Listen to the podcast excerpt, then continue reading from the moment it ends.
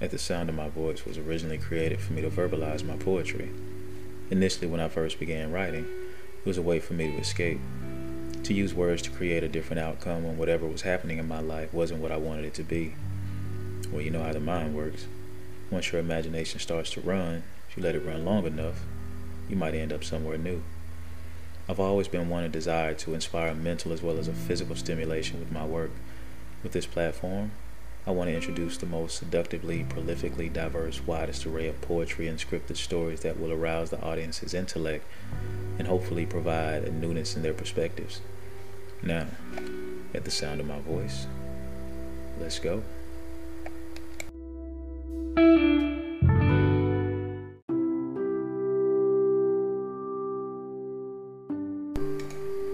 One knock to a more intricate, evident, intuitive fluidity, once truant to your present, but now more relevant to your hopes, imaginatively more prevalent, effervescent in its essence of succulently driven within her profession. My lesson stresses imperatively when absence presents a future passionately solidified. In stride, I find reason to rhyme, pleasured by your smile, dimples in eyes never surprising, rising shafts of intent mentally spent on thoughts of a sincere fruition of mine and your lady's lips kissing. Hard to ignore, anxious to explore, leaving behind time, allowing the pause, time finding us suspended in it. With you, I am never finished.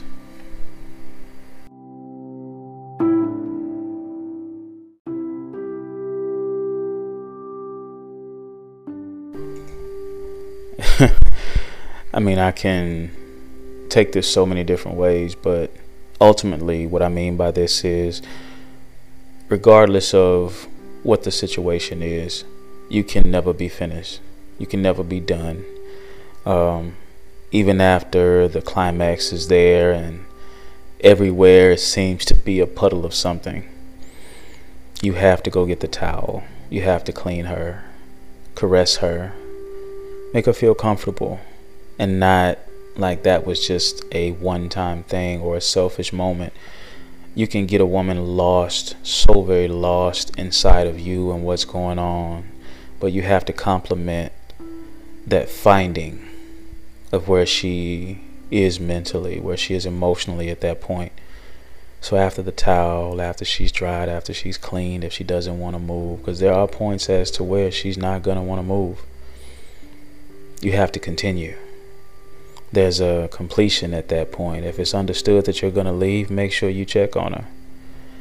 If it's understood that you're going to stay, comfort her, hold her. Give her a few kisses on her shoulders.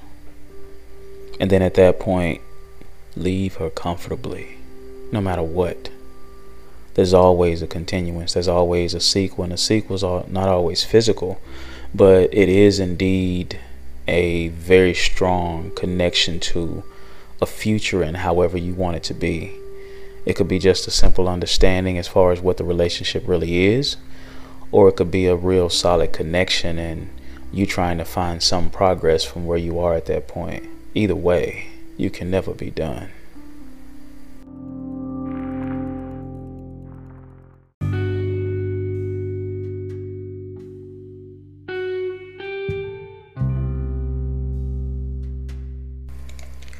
Would like to express my deepest appreciation for you taking the time to listen to this episode of At the Sound of My Voice.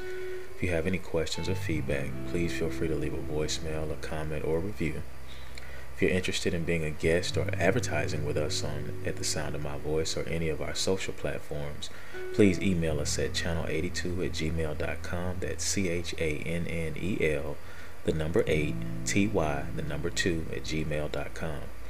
You can also follow us on Instagram at at underscore the underscore sound underscore of underscore my underscore voice for even more content and updates. And stay tuned for our merch coming very soon.